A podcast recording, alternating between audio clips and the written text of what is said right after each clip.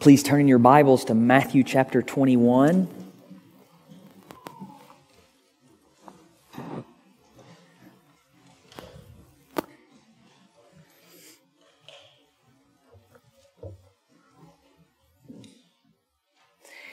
Matthew 21, verses 17 through 22.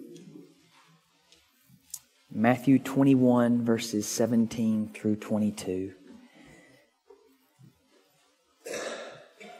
And leaving them, he went out of the city to Bethany and lodged there.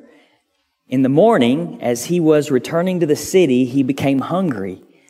And seeing a fig tree by the wayside, he went to it and found nothing on it but only leaves. And he said to it, May no fruit ever come from you again. And the fig tree withered at once. When the disciples saw it, they marveled, saying, How did the fig tree wither at once? And Jesus answered them, Truly I say to you, if you have faith and do not doubt, you will not only do what has been done to the fig tree, but even if you say to this mountain, be taken up and thrown into the sea, it will happen. And whatever you ask in prayer, you, you will receive if you have faith. Father, we pray that our prayers would be filled with faith, that you would help our unbelief, O oh God, that we would pray and believe that you are the rewarder of those who come to you and trust in you that we would come to you, God, as the one who can do the impossible. Lord, that we would come to you with great petitions, like save the whole world, save every Muslim and Buddhist and Hindu, every Jew, every Jehovah's Witness and Mormon and atheist and agnostic Lord, we pray you would save everyone, that you would bring about a great revival. And Lord, we believe you can do that, for you can raise up stones to be children of Abraham. Father, we pray you would change us, that you would truly make us different, that we would be more sanctified today as, because we've met together and studied your word together than when we came, that, that we would be more like Jesus Father, we pray you would allow us to see conversions and people added to the church daily, those who are being saved. We ask, oh God, you would make our evangelism effective and that we would see sinners saved. Father, help us rightly understand your word. Lord, keep us from being people who have leaves with no fruit. Keep us from being hypocrites. Lord, help us to hear what Jesus says. And I pray, Lord, you'd help me to preach it in the, the right tone that Jesus spoke these words. Keep my mouth from error and help us, God, to hear what the Holy Spirit says to Olney Baptist Church, that you've ordained that we be here in this text this morning before the foundation of the world. And we pray we would hear from you and you would make us all that you want us to be, Lord. For Jesus' sake, amen. Last week we saw that Israel's religion was full of hypocrisy and selfish idolatry. So Jesus comes as true and better and faithful Israel. He is the true Israelite. And he came to clean house. He's the true temple who ushers in the righteous reign of God he was and is true and undefiled religion incarnate who came to save all nations from their sins. And for Jesus, we saw that judgment starts with the household of God and he cleansed God's temple of sin. He gave grace to all nations. He showed mercy to the weak and needy and accepted the praises of men, the praises that only God should receive as the God man who comes to save sinners. And I referenced Malachi 3:1. Behold, I send my messenger and he will prepare the way before me. And the Lord, and I, uh, I got a wonderful correction. These are the kind of corrections I love when I, when I say something wrong, uh, Anthony Butler told me that I, I, said at one point the Lord there is Yahweh. Um, it's actually Adon. Um, but that Adon means it is Yahweh. He is Yahweh, but it's a different word than uh, the covenant name of God. It's Ha-Adon, and that uh, uh, word Ha-Adon is used six places in uh, the Old Testament and always means the Lord God. So the Lord, Ha-Adon, whom you seek, will suddenly come to his temple. His temple, that also shows you it's re- re- referencing God the Lord God will come into his temple and the messenger of the covenant in whom you delight, behold, he is coming, says the Lord of hosts. And in your Bibles, you'll notice the difference in Lord, the first Lord and the second Lord. The first Lord is capital L, uh, lowercase O-R-D. That, that points to the fact that it's not Yahweh, but the last Lord is capital L, capital O, capital R, capital D, meaning that is the name Yahweh, the covenant name of God, and yet both refer to God. And so this passage is saying that God comes into his temple. Jesus is the God man who comes into the temple to cleanse and refine. Again, this reminds us that Israel's religion was fruitless. Israel was like a fig tree that was not bearing any fruit. Israel had failed to be and do what they were supposed to be and do. They were to be a light to the nations and bear lasting fruit for the glory of God. So Jesus comes as fruitful, faithful Israel. He's the most fruitful tree that ever has been who had to be cursed on a tree so that Israel and all nations might be saved and might be made fruitful for the glory of God. Today in our text, we see Jesus, the God man, curse the fig tree, giving an illustration of his curse on Israel's ungodliness, sin, and hypocritical religiosity. And Jesus also encourages his disciples to pursue true, genuine, and vital religion through faith and prayer. That was the thesis statement. Jesus, the God man, curses the fig tree, giving an illustration of his curse on Israel's ungodliness and sin and hypocritical religiosity.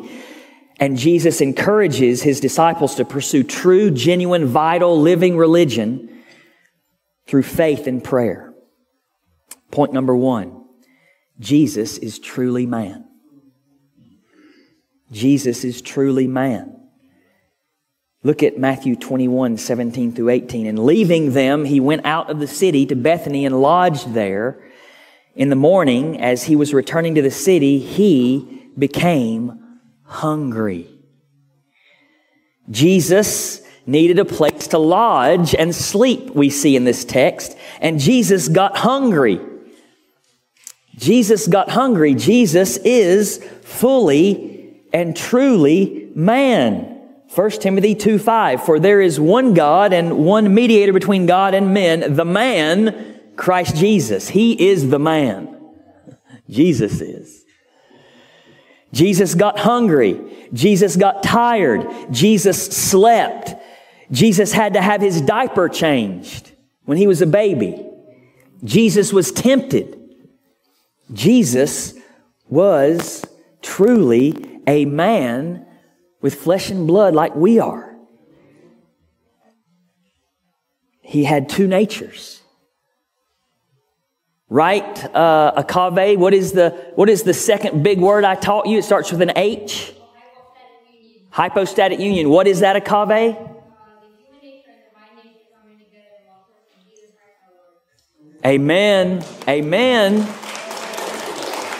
Fathers and mothers, are you teaching your children what hypostatic union is?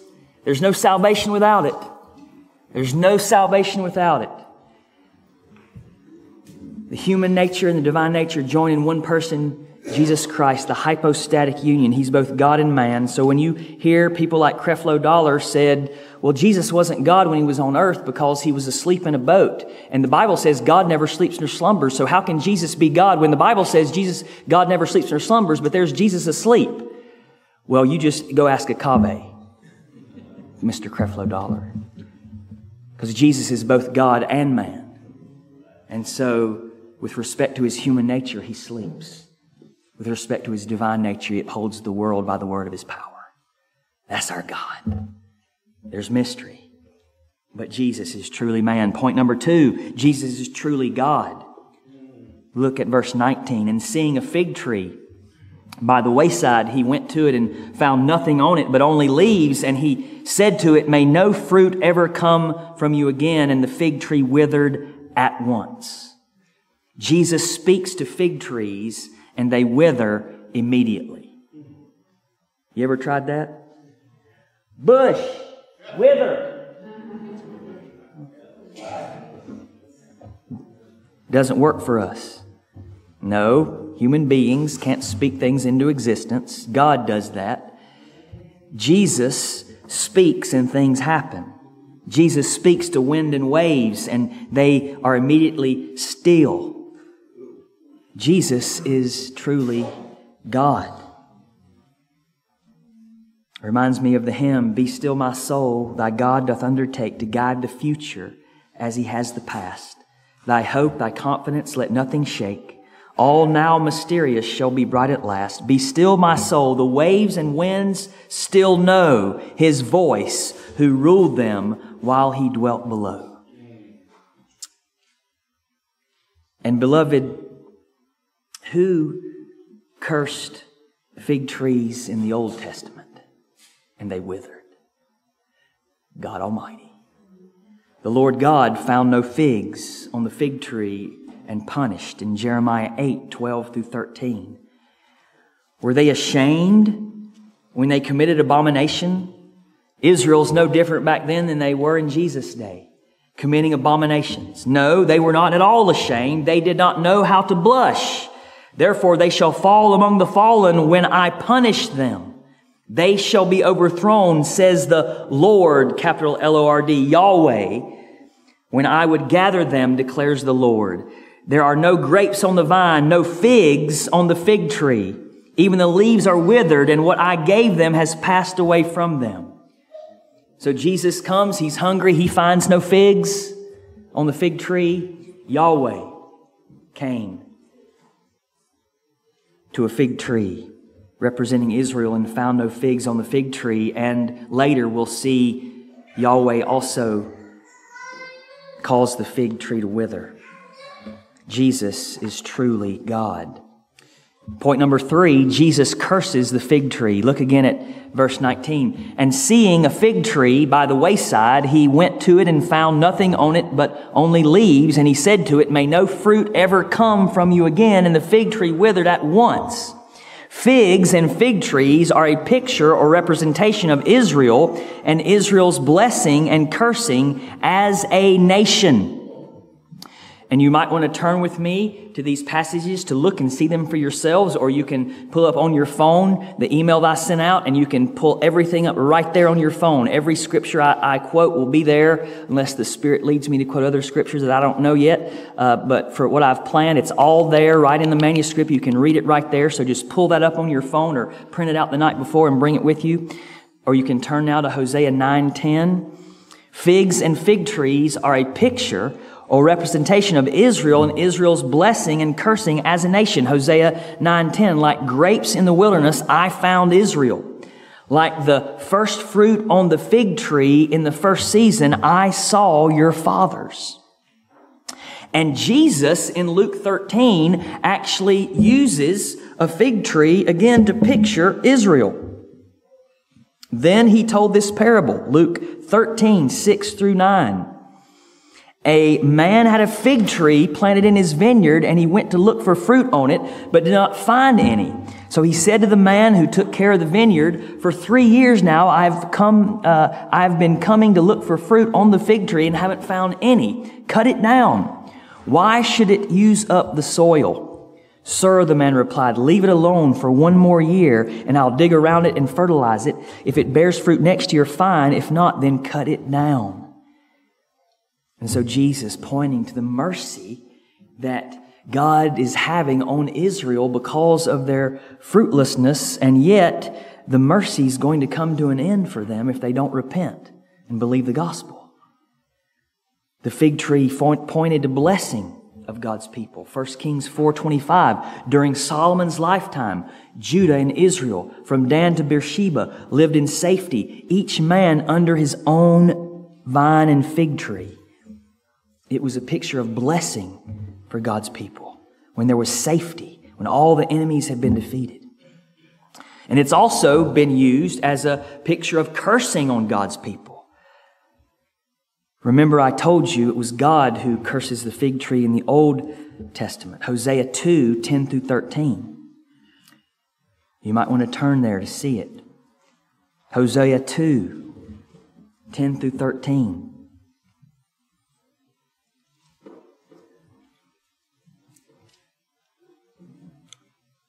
Hosea 2 10 through 13. So now I will expose her lewdness before the eyes of her lovers no one will take her out of my hands. I will stop all her celebrations, her yearly festivals, her new moons, her Sabbath days, all her appointed feasts. I will ruin her vines and her fig trees. Ah, Yahweh will ruin her fig trees, which she said were her pay from her lovers. I will make them a thicket, and wild animals will devour them. I will punish her for the days she burned incense to the Baals. She decked herself with rings and jewelry and went after her lovers, but she forgot me, declares the Lord.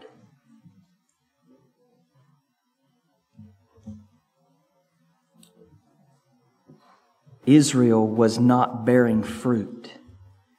Israel was not bearing fruit. So Jesus comes to this fig tree that, that represents Israel, God's people, and finds no fruit. We see that Israel is not bearing fruit all over the Old Testament. All over the Old Testament. Israel was stubborn and rebellious people. God rescued them in the Exodus with a great uh, victory and a, a great redemption. And they're given God's law. And yet, on her wedding night, on her honeymoon, she committed adultery and went after other gods. And over and over and over again, we see this Israel turning away from the one true God and committing idolatry. And the Bible uses very shocking language for this in the prophets, it says that she played the whore. She was to be faithful to God. But over and over again, she was unfaithful and sinned against God. And then when Jesus comes, when the Messiah comes, she rejects Christ, rejects the Messiah. And so we see all over the New Testament, God's people, Israel, are unfaithful. Jesus said of them in Matthew 15, 8, this people honors me with their lips, but their hearts are far from me. They go through the motions of worship. They sing, they pray, they read scripture. Their lips are moving with, with things about God, and yet their hearts are far from God. And Jesus warned in Matthew 7 every tree that does not bear good fruit is cut down and thrown into the fire. Thus you will, be rec- you will recognize them by their fruits. Beloved, be reminded there are two ways to run from God. One way is obvious rebelliousness and sin, obvious rebellion and sin. So we can run from God uh, through uh, those works of the flesh that I mentioned uh, that, that you're familiar with sexual morality, we run from God through pornography, lust, lying, cheating, stealing, sex outside of the marriage covenant, uh, prodigal living like that. You can run from God that way. But you can also run from God with not so obvious rebellious sin, namely false religion. Again, let me remind you, I love the word religion. I hope no one at Olney Baptist Church will ever say Christianity is not a religion, it's a relationship. I want you to be better trained than that. That's not true. Christianity is a religion and a relationship. It's both and, not either or. Religion means to be bound to God, to be close to God, to, to live according to God's commandments. Jesus loves religion. He loves pure and true and undefiled religion. James 1:27 Religion that God our Father accepts as pure and faultless is this to look after orphans and widows in their distress and to keep oneself from being polluted by the world.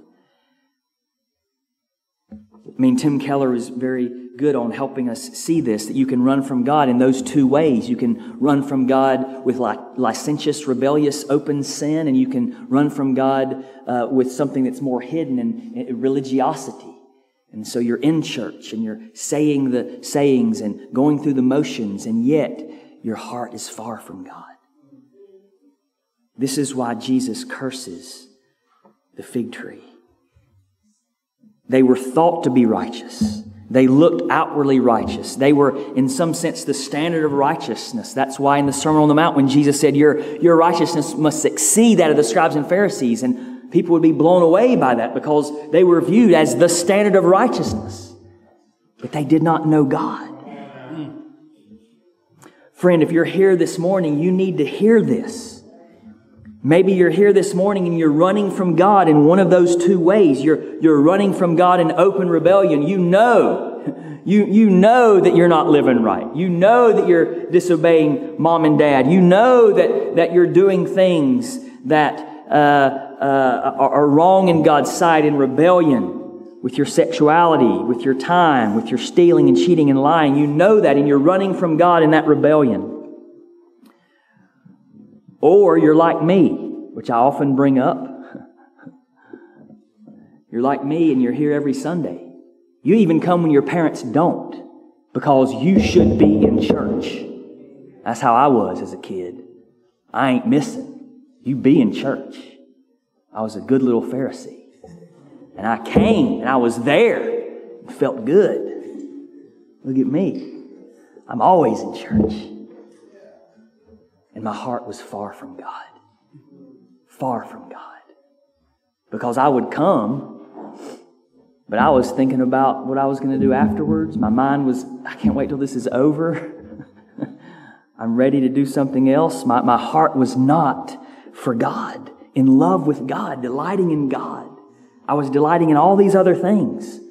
Delighting in being a fighter pilot, delighting in being a pro football player, delighting in, in, in sports like football and baseball and things like that. My heart was captured by those things, not Jesus.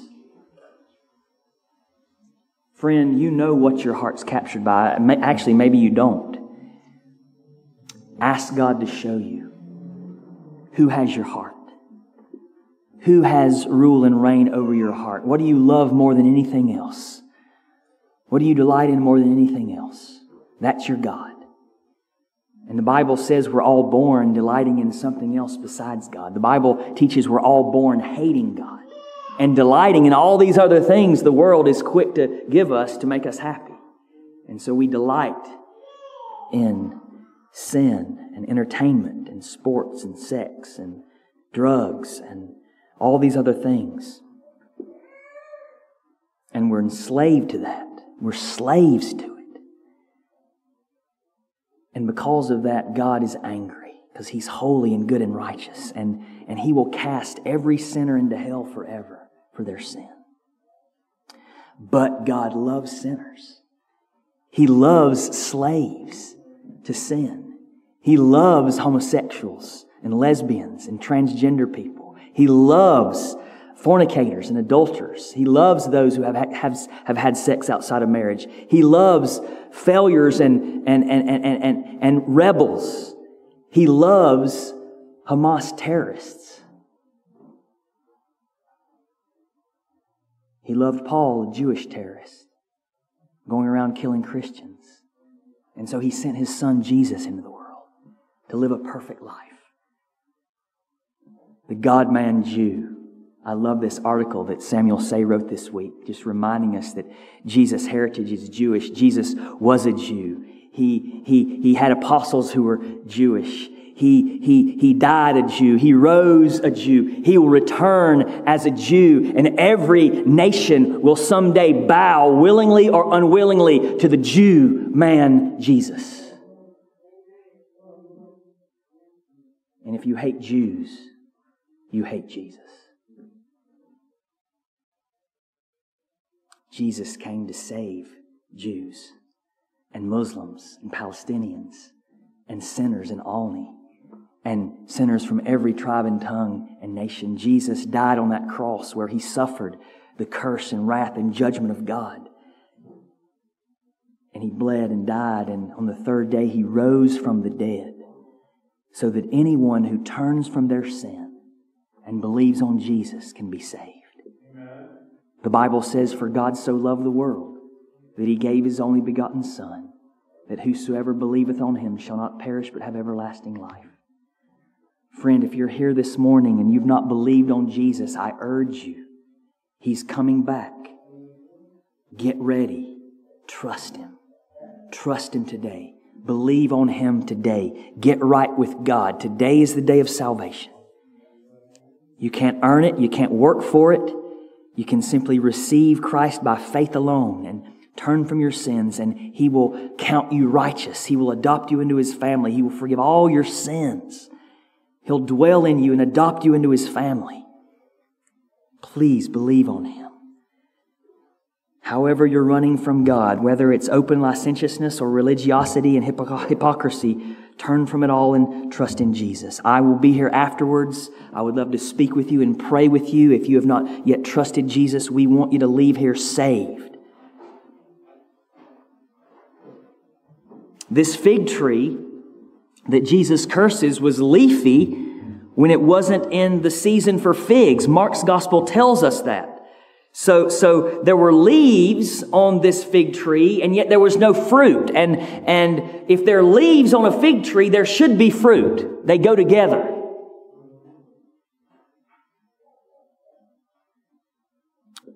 If the tree had leaves, it should also have fruit, but it didn't. And so it was like a false advertisement. The tree appeared on the outside to have fruit because it was showing leaves, but there was no fruit. Just like the hypocrisy of Israel. Just like the hypocrisy of the Pharisees, who outwardly were clean, but inside were dead men's bones. D.A. Carson comments, that it was not the season for figs explains why Jesus went to this particular tree, which stood out because it was in leaf. Its leaves advertised that it was bearing fruit, but the advertisement was false. Jesus, unable to satisfy his hunger, saw an opportunity to teach a memorable object lesson and cursed the tree, not because it was not bearing fruit, whether in season or out, but because it made a show of life that promised fruit yet was bearing no fruit. What is the significance of Jesus cursing the fig tree? Jesus is cursing the hypocritical lives of much of Israel. Jesus is cursing the hypocritical lives of much of the people of Israel. John MacArthur even says the the temple cleansing was Jesus, in a sense, cursing the hypocrisy, and his cursing the fig tree was cursing the nation of Israel itself. The nation is cursed to never bear fruit again. And the temple and everything would be destroyed in 70 AD. David Platt comments on this the cleansing of the temple and the cursing of the fig tree are closely related. In fact, Mark brackets the story of the temple cleansing with references to the fig tree to make the same point. Jesus was commenting on the religious life and worship of God's people, particularly Israel's leadership. They had leaves, so to speak, on the outside, but on the inside, there was no real fruit. There was a lot of man centered religious activity completely devoid of God centered spiritual productivity. These spiritually dead individuals claim to worship God in the temple, all the while rejecting Jesus, who is God in the flesh, the new and greater temple. Jesus had no tolerance for such hollow worship and hypocritical religion. Greg Beale comments the fig tree without fruit symbolizes Israel's spiritual destitution, and the withering indicated the temple and nation's rejection and judgment by God. And so Jesus comes and cleanses the temple and condemns Israel's false religion, and he comes and curses the fig tree, condemning Israel's false religion and cursing the nation of Israel. Beloved, we should be careful not to be a people who have leaves without fruit. Do you ever give the appearance of being religious, but on the inside there is no fruit? of true heart religion that is trusting God and loving Him and loving others. James exhorts us in James 1:22, be doers of the word and not hearers only, deceiving yourselves. J.C. Ryle warns, where are the once famous churches of Ephesus and Sardis and Carthage and Hippo? They're all gone. They had leaves but no fruit. Let us remember this. Let us beware of church pride. Let us not be high minded, but fear. Open sin and avowed unbelief no doubt slay their thousands, but profession of Christ without practice slays its tens of thousands.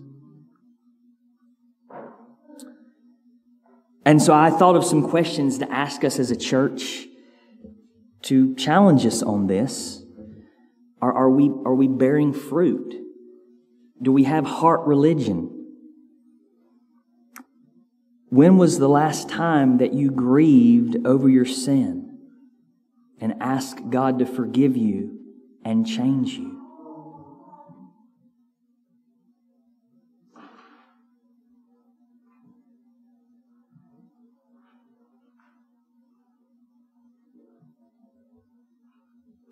Christians have tender hearts towards sin.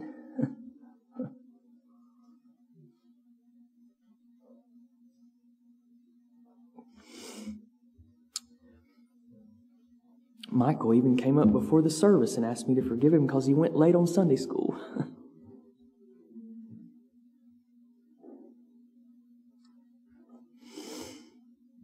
I forgive you, Michael, but I don't think it was a sin.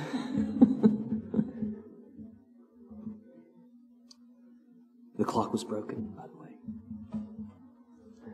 Christians have tender hearts that grieve over their sin even what some might think is the tiniest offense, the true believer grieves over sin and is broken over sin and longs to be free from sin and asks God to change me. Lord, deliver me. When is the last time you loved a non Christian enough to tell them the gospel of Jesus Christ? Tr- true believers and and, and believe. I don't want to say true believers because that's probably a little too, you know, believers who are, who are growing in Christ and sensitive to the Spirit.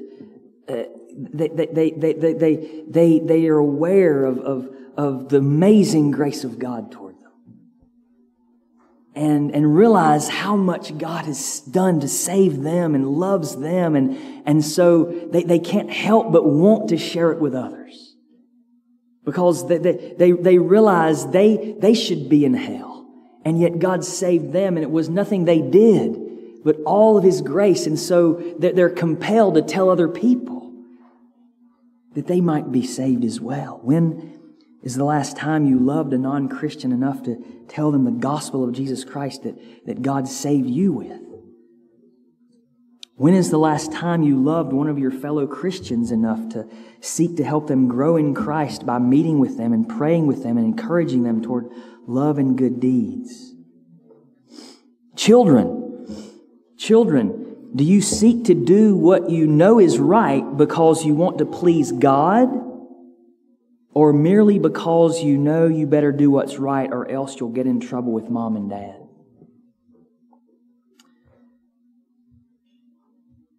That, that, that is a huge difference for me as a teenager. I would do what's right because oftentimes I knew I would get in trouble if I didn't. But when you're born again, you, you begin to want to please the Lord. Your parents might not even know or see what you're doing, but God does, and you want to please Him even more than you want to please your parents. And part of pleasing God is honoring and obeying your parents. And you begin to long to do that to please the Lord because He's given you a new heart, not because you're afraid of getting grounded or losing TV privileges or losing uh, uh, uh, the pain freeness of your rear end.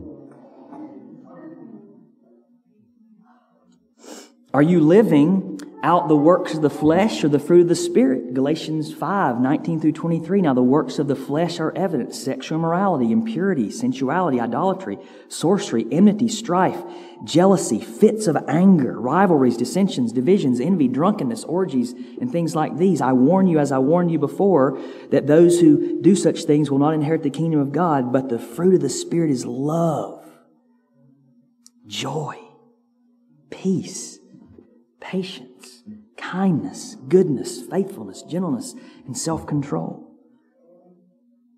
Is your heart in your religion and is your religion in your heart? Beloved, we, we want to have hearts for God, not just going through religious motions. Psalm 42, 1 through 2, as the deer pants for streams of water, so my soul pants for you, O God. Does your soul ever pant for God? My soul thirsts for God, for the living God. When can I go and meet with God? Charles Spurgeon said, Oh, professor, how base you are to call yourself a blood bought child of God, yet you still live for yourself. How dare you, O barren tree, professing to be watered, by the bloody sweat and digged by the griefs and woes of the wounded Savior. How dare you bring forth leaves and no fruit? Oh, sacrilegious mockery of a hungry Savior. Oh, blasphemous tantalizing of a hungry Lord, that you should profess to have cost him all this and yet yield him nothing. When I think that Jesus hungers after fruit in me, it stirs me up to do more for him. Does it have the same effect on you? He hungers for your good works. He hungers to see you useful. Jesus, the King of Kings, hungers after your prayers, hungers after your anxieties for the souls of the lost, and nothing ever will satisfy him for the travail of his soul but seeing you wholly devoted to his cause. Oh, beloved, may God work that kind of desire in us that Spurgeon expressed there, that we would bear fruit for God and, and grow in bearing fruit. Point four, Jesus promises his disciples that they will follow in his steps by faith in him through prayer. Jesus promises his disciples that they will follow in his steps by faith in him and through prayer. Look at verses 20 through 22. When the disciples saw it, they saw the fig tree immediately wither. They marveled, saying, How did the fig tree wither at once? And Jesus answered them, Truly I say to you, if you have faith and do not doubt, you will not only do what has been done to the fig tree, but even if you say to this mountain, Be taken up and thrown into the sea, it will happen. And whatever you ask in prayer, you will receive if you have faith. Jesus calls for true, vital, living religion by encouraging his disciples to have faith and to pray. And we, we, we talked about this promise, this amazing promise Jesus gives about casting mountains into the sea. We spoke about this in March of 2023 when we were in Matthew 17, and, and we're going to review that again. What, is, what does this mean that if you have faith, you can speak to mountains and have them move into the sea? Well, first, number one, this promise isn't about rearranging uh, uh, the Alps or, or the Shenandoah Mountains. Who in the Bible actually literally moved mountains? Well, God, when He created the world, this promise isn't about naming and claiming every carnal, worldly desire that every other worldly pagan desires. The, uh, the health and wealth preachers have a ball with this verse. Anything you want, you want that new BMW, that new Mercedes, that new this or that, you just name it with faith and you'll have it because you can move mountains, people. And so let me appeal to every carnal, selfish, love of money desire that you have and say if you pray to Jesus, He'll give you your carnal, wicked, selfish, love of money desires. Oh, that makes a lot of sense. That's not Jesus. Herman Ridderbos comments, it is not the task of faith, literally to move mountains, it is irrelevant. Jesus was not speaking of the task of faith, but of its power. This power is unlimited because it is based on God's omnipotence. So it, it doesn't mean doing signs and wonders that have nothing to do with God's mission. It doesn't mean that you can satisfy your carnal appetites for the love of money, which Jesus says you cannot love God and money. This was the problem of the Pharisees. They loved money and not Jesus. What does it mean? What does this mean? This promise about mountain moving faith is about trusting God so that nothing that Jesus has called you to do or given you the authority to do will be impossible for you to do by faith. By faith, we are empowered to walk in all the will of God, to trust Him, to obey Him, to bear fruit for Him, to win the lost for Him, to make disciples of all nations for Him. That sin, for example, that you think you cannot overcome, that, that, that, that, that, that, that, that, that, that, that hinders you week after week and month after month and year after year, Jesus is saying, pray in faith and God will deliver you. You have the power not to sin in Christ. You can say no to that. This is a promise that God will help you bear fruit for Him, obey Him, live for Him, trust Him, do, be on the mission that Jesus gave us in the Great Commission to make disciples of all nations. God will empower us to do that. This promise is that Christ, that in Christ by faith you can overcome any and all difficulties, obstacles, pains, hardships, and sufferings, even ones that seem impossible to you, so that you might walk in the good, pleasing, and perfect will of God. God will empower you to trust Him. He'll provide all that you need to follow Him and trust and obey Him. D.A. Carson comments, removal of mountains was a proverbial phrase for overcoming great difficulties. Mountain moving is, is proverbial for accomplishing something difficult that seems impossible. So, so you might hear people say, you're going to have to move a mountain to get that job. It's a proverb of saying this is going to be really, really hard. You have to move mountains to get into that school. The Phillies are going to have to move mountains to win the World Series. It's going to be really hard. It's proverbial. The Bible uses it this way. Psalm 46, 1 through 2. God is our refuge and strength, a very present help in trouble. Therefore, we will not fear though the earth gives way and though the mountains be moved in the heart of the sea. In other words, no matter what comes, what tragedy, what loss, what pain, what, whatever happens, God is there. He will help us. He will be there. Isaiah 54:10 The mountains may depart and the hills be removed, but my steadfast love shall not depart from you. This is how Paul uses it in 1 Corinthians 13, 2. And if I have prophetic powers and understand all mysteries and all knowledge, and if I have all faith as to remove mountains, but have not love, I am nothing. It, it's, it's a way of, of, of Jesus saying, no matter what you face in life, no matter how utterly impossible it seems, if you trust me, if you have faith and you pray, He will hold you fast.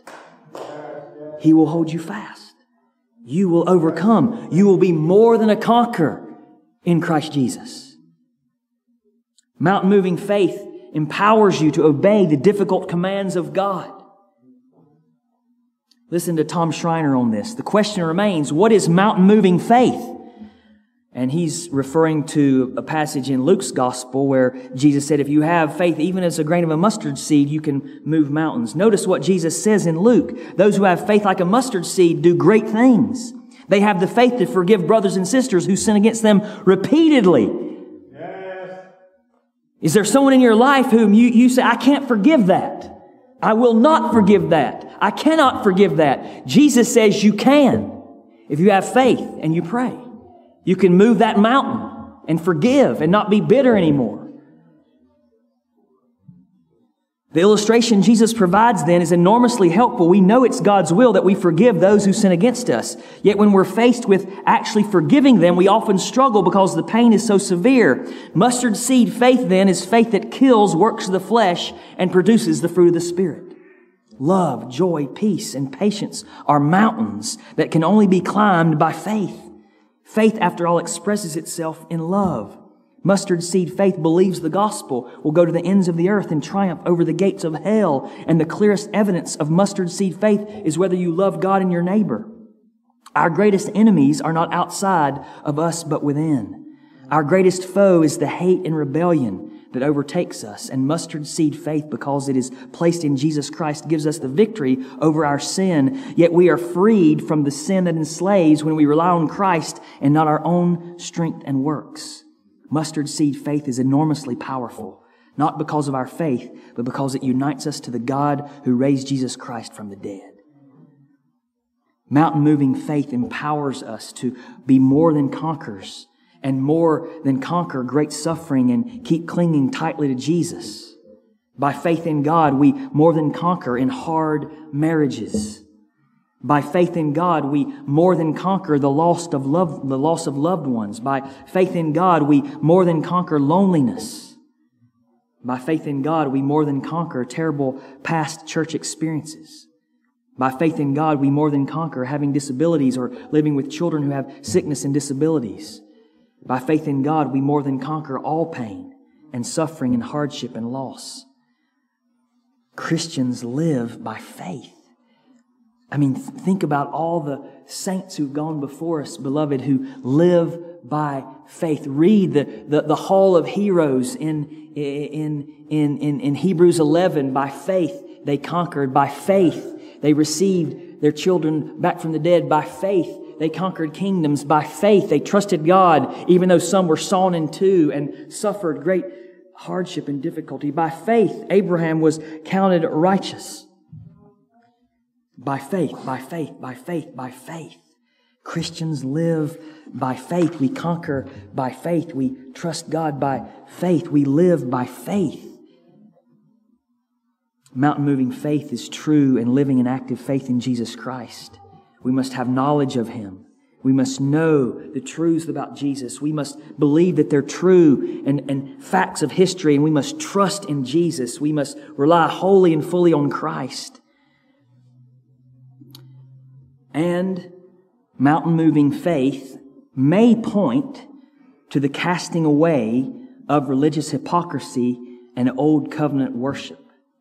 So there are some pastors and commentators who understand Jesus to be uh, actually speaking of, of the Temple Mount, that he's there on the Mount of Olives, he's there with his disciples, and they can see while he's teaching, they can see the Temple Mount.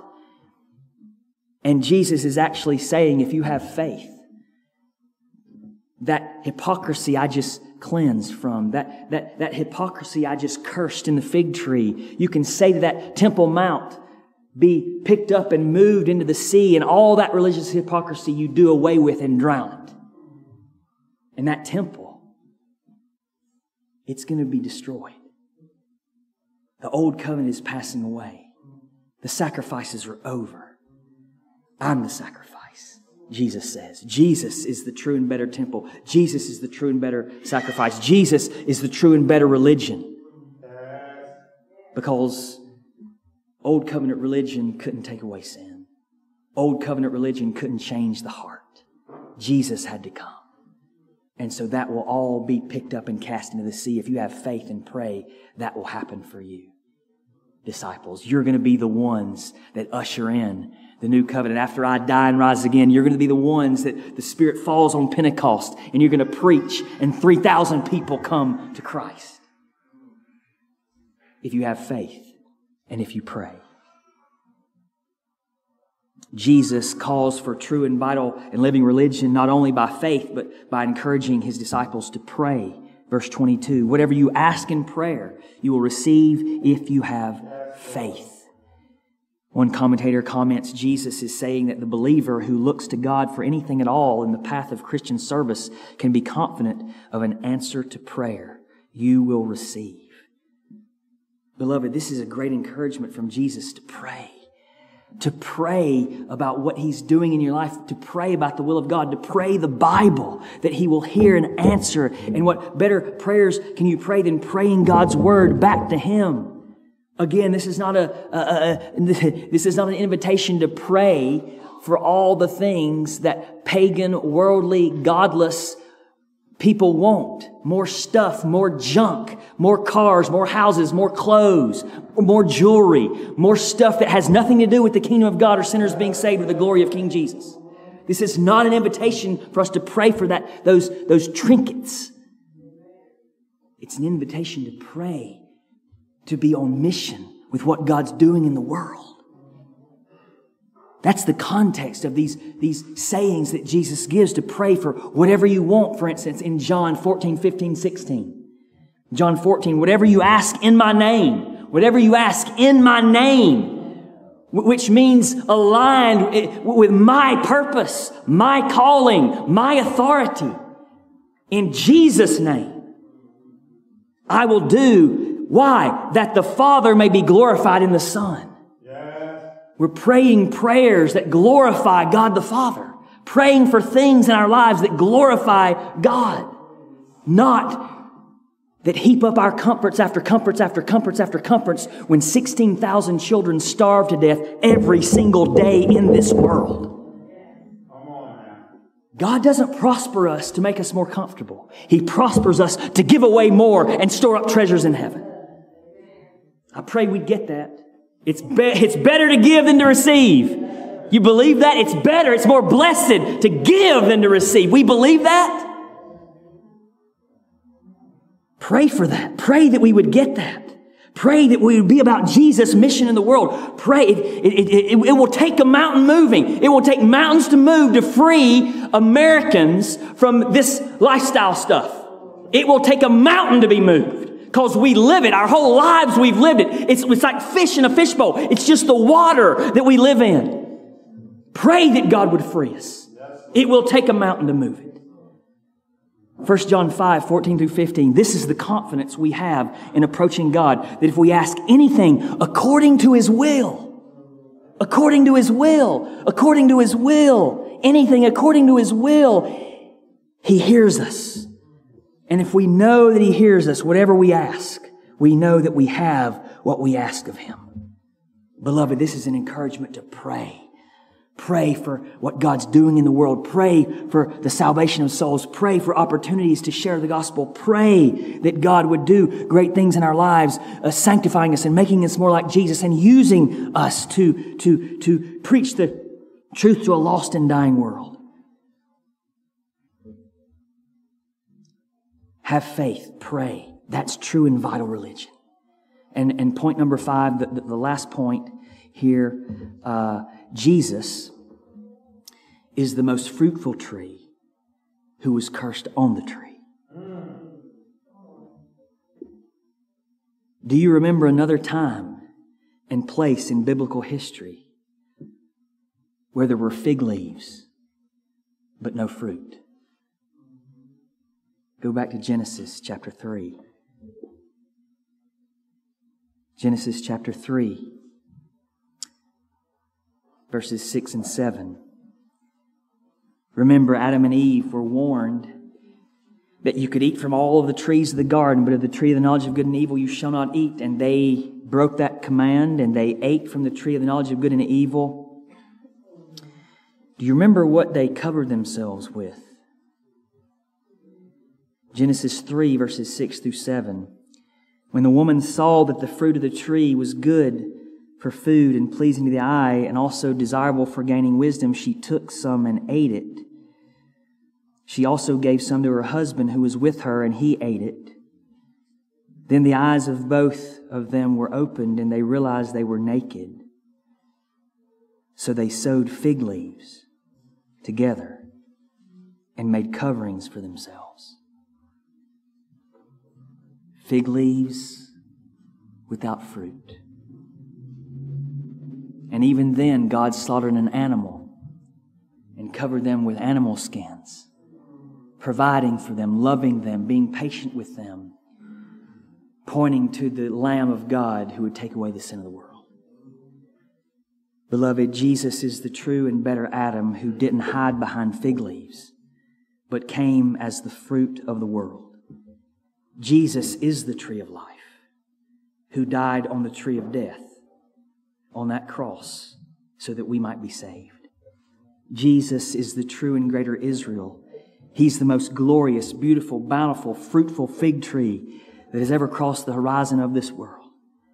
Jesus is the true and better religion. He's the purest religion incarnate. He was bound to God like no other, and He alone can bind us back to God through His death and resurrection. He is the one who perfectly lived out Psalm 1, 1 through 4. Blessed is the man who does not walk in the counsel of the wicked, or stand in the way of sinners, or sit in the seat of mockers, but his delight is in the law of the Lord, and on his law he meditates day and night. He is like a tree planted by streams of water, which yields its fruit in its season, and whose leaf does not wither.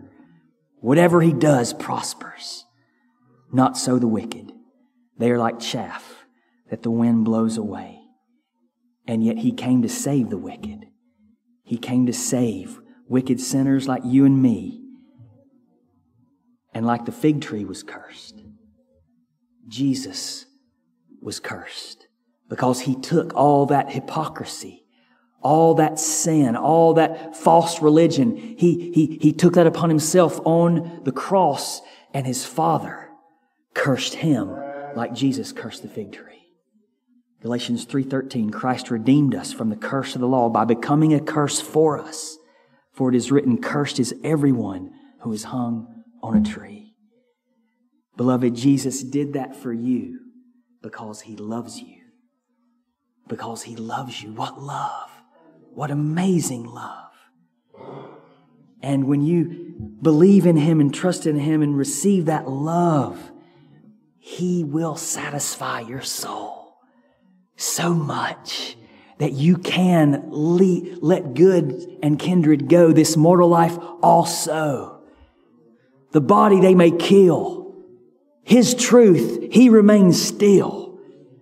When you know the love of God in Christ, you can give it all away in joy for that pearl of great price.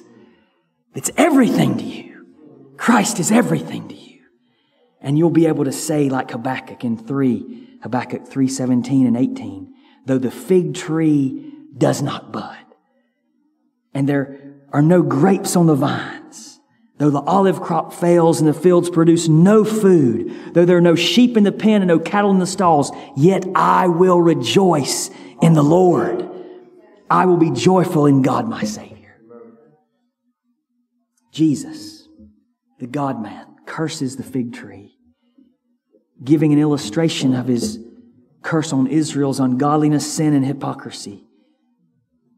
And he encourages his disciples to pursue true, genuine, and vital religion through faith and prayer. And praise God, he didn't stay dead, but he rose up from the dead so that we know all this is true. Jesus cursed the barren tree and finally came to set us free, for he's the fruit. Come taste and see. Jesus got hungry. He wanted to eat. He had a heart with rhythmic beat. He is a man with hands and feet, and yet he's more than man we meet. He's God and man, both full, complete. He is Yahweh on the street. He sits as God on judgment seat. He reigns forevermore elite. He came and wanted figs so sweet. Instead, he found a tree deplete like Israel, the chaff, not wheat. She's dead and dying, sad defeat, her sins so often on repeat. So her great pride Christ will delete, for he's true Israel complete. And yet the Christ they would mistreat. They spit on him, his back they beat, nailed to the cross his hands and feet, and there he died under God's heat, but rose alive, the grave defeat, and now he never will retreat but bear much fruit, the sweetest sweet. So trust in Him, your doubt unseat. He'll make your sins all obsolete. And as your cry, you will repeat, My Christ is all. I am complete. Do you have leaves but bear no fruit? Bless God in praise just for the loot. Your praises God will finally mute and you'll be cursed down to the root. But praise our Christ. He's in pursuit to save from loves that you pollute and grant you him, the greatest fruit, who died as cursed to you impute his righteousness just like a suit. You put him on, your sins are moot. He rose, death to condemn, refute. So now toward him you may pursuit. Delight in him, you'll bear much fruit. Jesus was the curse upon that tree. Though he's the most fruitful you could be, he's made a curse for you and me. He is true Israel, the key to true religion, love that's free. Our glorious God, the one in three, he bids you come from your sin, flee. Trust the Son. He'll set you free and cast your sins into the sea. The Lord is good. Come taste and see. Christ Jesus grows the greatest fruit. His perfect holiness salute. He loves and serves and saves to boot. There's no one like him, no dispute. From Olney, Gaza to Beirut, sin does and has and will pollute like Israel, who bore no fruit and acted like a prostitute. Christ curses all from head to root, but he will save and death refute. For on a tree, he's cursed and mute. He bore God's wrath like sinner brute. He died our lamb and substitute. Then rose alive the grave to loot of all his loved ones' hot pursuit. His righteousness he does impute by faith alone. We're just en route to pray to him and mounts uproot, for he's our all, the greatest fruit. Father, we pray that we would see Jesus for who he is and as we look to him, who was cursed on that tree, who saves us from having to try to hide from God by sewing fig leaves together and bearing no fruit, that we, we, can, we can be naked before God and confess our sins and come into the light and tell God the truth, knowing that we'll be covered by the righteousness of the Lord Jesus Christ. We'll be clothed in rich robes of righteousness, that all of our sins will be forgiven. Lord, we thank you that you love us so much that you sent Jesus to, to, to do all of this for us, to speak like no man ever spoke, to curse the fig tree and teach us and warn us about hypocrisy. That you love us so much that you warn us in this way, that you give us the words of Jesus. Thank you, Jesus. Father, we do pray that by your Spirit you would search our hearts this morning, that you would show us our sin, that you would move mountains and free us, Lord. Free us from sin. Make us, make us people who would look crazy in the eyes of the world because we're so, so Christ centered and Christ loving uh, uh, that, that, that, that uh, we, we, we can, we can, we can uh, believe what Paul said that if, if only in this life we have hope in Christ, we are all people most to be pitied. Lord, help us be faithful. Help us be satisfied in Jesus. Help us bear fruit. Lord, we pray that we would bear all the fruit you want us to bear. Lord, what would you have us do? What would you have me do? Where would you have me go? What would you have me give up? What would you have me sacrifice, Lord? Show me. Lead us, God. Lead us to be all that you want us to be, to bear all the fruit you want us to bear. Give us hearts near to you, God, in love with you, head over heels in love with Jesus. Make us Jesus freaks. Make, make us Jesus people. We pray. For Jesus Christ, we ask it. And in his name, amen.